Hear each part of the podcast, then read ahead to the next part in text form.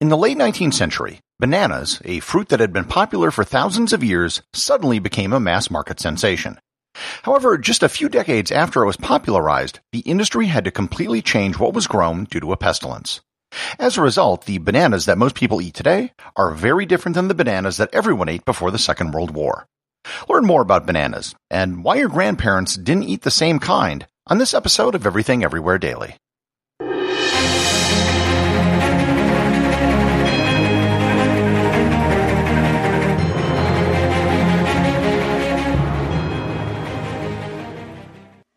This episode is sponsored by Heaven Hill Bottled in Bond Bourbon. I recently had the chance to try Heaven Hill Bottled in Bond, and I can attest to its exceptional aromas with hints of caramel and vanilla intertwining with its oakiness, which provide a well-rounded flavor profile. Taking a sip is akin to experiencing a piece of bourbon history firsthand. Heaven Hill Distillery may be America's most quintessential bourbon distillery, Established in 1935 after the end of Prohibition, the distillery was established by the Shapira family and has remained a family owned distillery to this day. In 1897, Congress passed the Bottled in Bond Act, which set forth strict rules for any bourbon labeled bottled in bond. Heaven Hill Bottled in Bond bourbon goes beyond the stringent requirements of the law by aging its bourbon for seven years, not four. The end result is a gold medal winning bourbon that truly stands out. Available nationally, look for a bottle at your local store. Heaven Hill Bottled in Bond.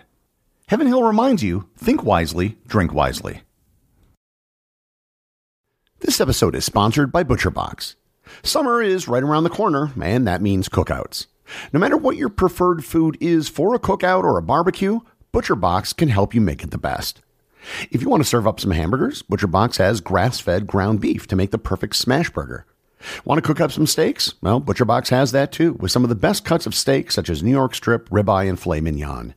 Do you like grilled chicken? Well, ButcherBox has some of the best pasture raised chicken that you will find anywhere. And if you really want to wow people at your next cookout, you can try grilling some of their wild caught salmon on a cedar plank. Sign up at butcherbox.com slash daily and get a special deal. ButcherBox is offering my listeners a free for a year offer plus an additional $20 off. You can choose salmon, chicken breasts, or steak tips free in every order for a year. Sign up today at butcherbox.com slash daily and use code daily to choose your free for a year offer. Plus, get $20 off your first order.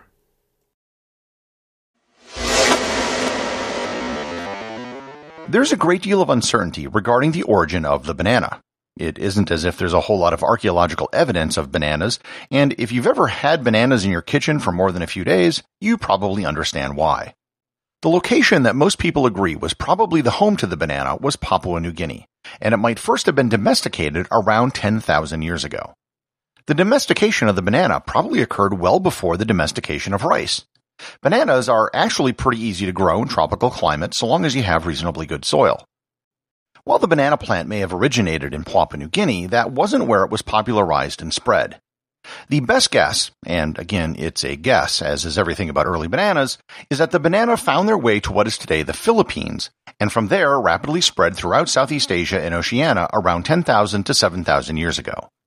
The spread of the banana is very difficult to track, but we do know that wherever it went, people created new hybrids and varietals. Most people aren't aware of it, but there are a large number of banana varietals around the world. And it's shocking because unlike other fruits like apples, most people only eat one kind of banana. They come in all shapes and sizes. In the genus Musa, which is where all bananas are classified, there are over 50 different species and over a thousand subspecies. In addition to yellow bananas, you can find some that are brown, green, red, and even blue. The blue Java banana supposedly has a texture similar to ice cream and tastes a bit like vanilla, but I can't say I've ever had one. We begin to learn more about bananas as they start to appear in ancient writings. They appeared all over Southeast Asia and South Asia about 2,000 years after they were domesticated. There are Buddhist texts from around 600 BC that mention bananas. Also, many Hindu Vedas mention bananas. We know Alexander the Great encountered bananas when he arrived in India. Arab traders brought bananas to eastern Africa in the 5th and 6th centuries. Islamic Moors brought bananas with them when they conquered the Iberian Peninsula, and for a time the bananas grown in Granada were considered the best in the Arab world. The word banana is believed to be of African origin. It probably comes from the word banan from the Wolof language from what is today Senegal, and from there it became banana in Spanish and Portuguese. It was the Spanish and Portuguese who brought bananas to the Americas. As it did in pretty much every tropical climate, it flourished in places such as Brazil and in the Caribbean. It wasn't until the late 19th century, however, that bananas became big business. Up until that point, they weren't a major crop. They were grown for local food and very limited export. They simply couldn't survive the long journey on most wooden sailing ships. They were popularized by the United Fruit Company out of the United States. I previously did an entire episode on the creation of banana republics in Central America, which were primarily created by the United Fruit Company, bribing and arm twisting the governments there. I'm not going to rehash the story, but suffice it to say that bananas suddenly became big business. Big enough to influence governments. What I do want to focus on in this episode is the type of banana that they grew. The banana varietal which became popular in the late 19th and early 20th centuries was the Gros Michel, or as it was colloquially known in the United States, the Big Mike. The Gros Michel had a lot of properties which made it a great banana for export. It had a thick rind, which made it relatively durable, and it grew in tight bunches, which made it easy to ship. Most importantly, it had a great taste, which was one of the big reasons why it became so popular so fast. That varietal spread quickly, and soon it was the dominant banana grown all over the world for export. Smaller varietals were still grown for local domestic consumption, but the Gros Michel was the one that drove the industry. As can happen when you rely on a single monocrop, it is subject to disease, and that is exactly what happened. Sometime in the 19th century, a fungus is believed to have appeared in Southeast Asia, and it began to spread amongst certain banana varietals. It was reported in Australia as early as 1878, and it eventually found its way to Central America. The fungus was Fusarium oxysporum, or as it commonly became known, Panama disease. It was a nasty fungus that had a particular fondness for the Gros Michel banana. It is a wilting disease that would cause the entire plant to die. Not just that, but if infected bananas were to get on a ship, they could destroy the entire shipment en route and possibly destroy everything in the warehouse when it arrived. For several decades, banana plantations managed to keep it somewhat in check, even though the fungus was resistant to fungicides. In the early 20th century, it began to cause problems with the banana supply. In fact, the song, Yes, We Have No Bananas, was written by Frank Silver and Irving Cohn about a Greek store owner who had no bananas in stock. And he also began every sentence with the word yes. It was number one on the record charts for five weeks in 1923. The problem with Panama disease didn't go away. By the early 1950s, it began to devastate large plantations all over Central America, which was and still is the biggest banana growing region of the world. Hundreds of thousands of acres were taken out of production due to Panama disease across multiple countries.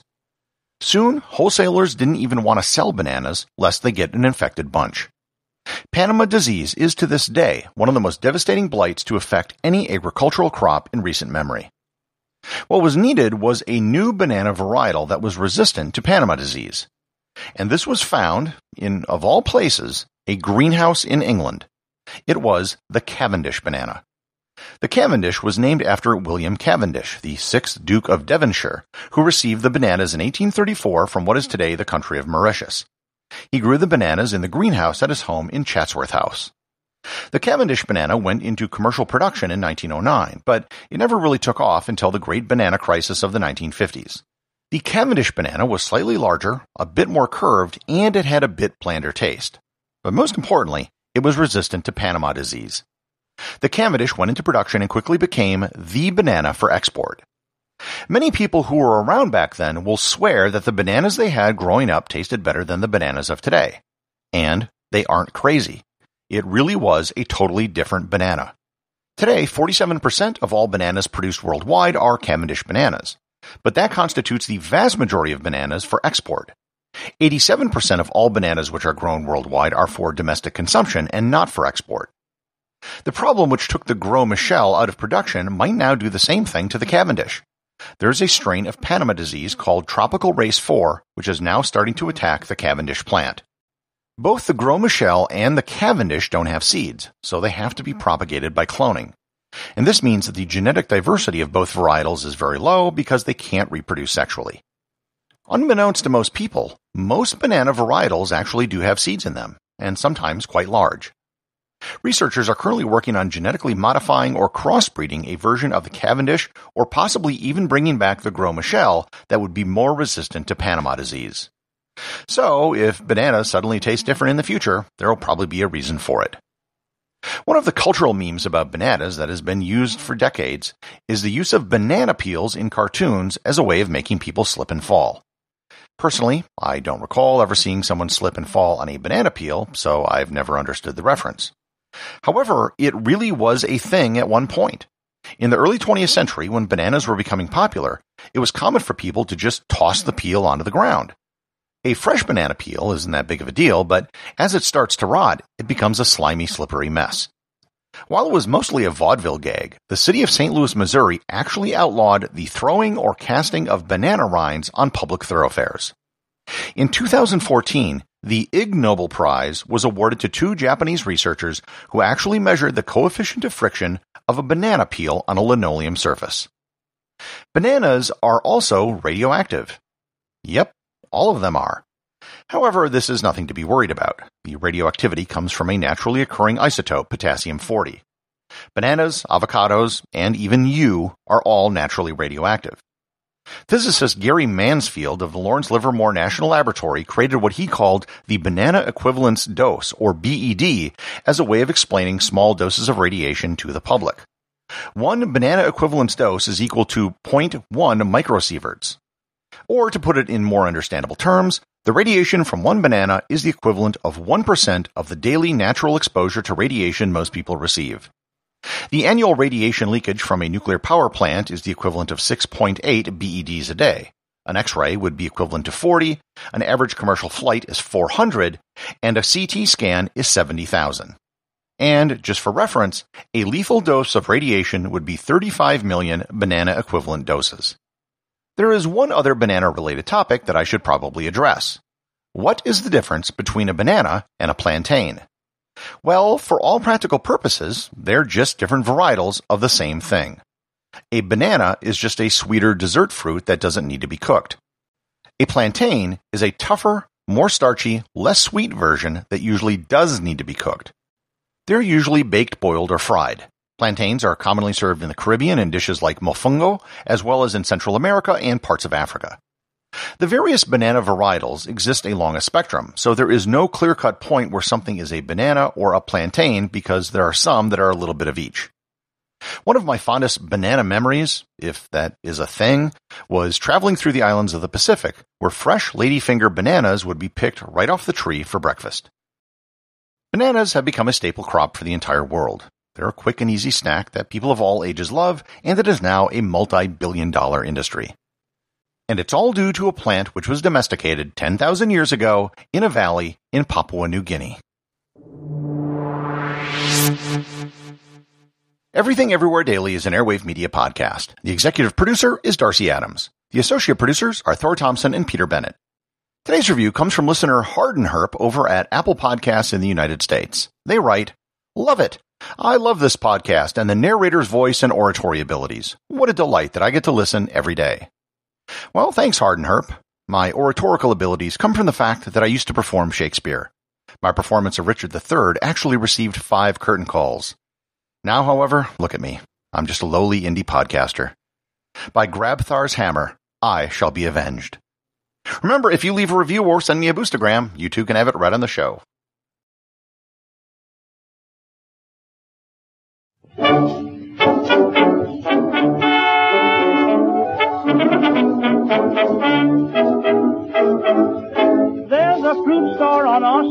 It's run by a Greek, and he keeps good things to eat, but you should hear him speak. When you ask him anything, he never answers no. He just yeses you to death, and as he takes your dough, he tells you, yes, of course, we have no bananas. We have no bananas today. We've string beans and onions, cabbages and scallions, and all kinds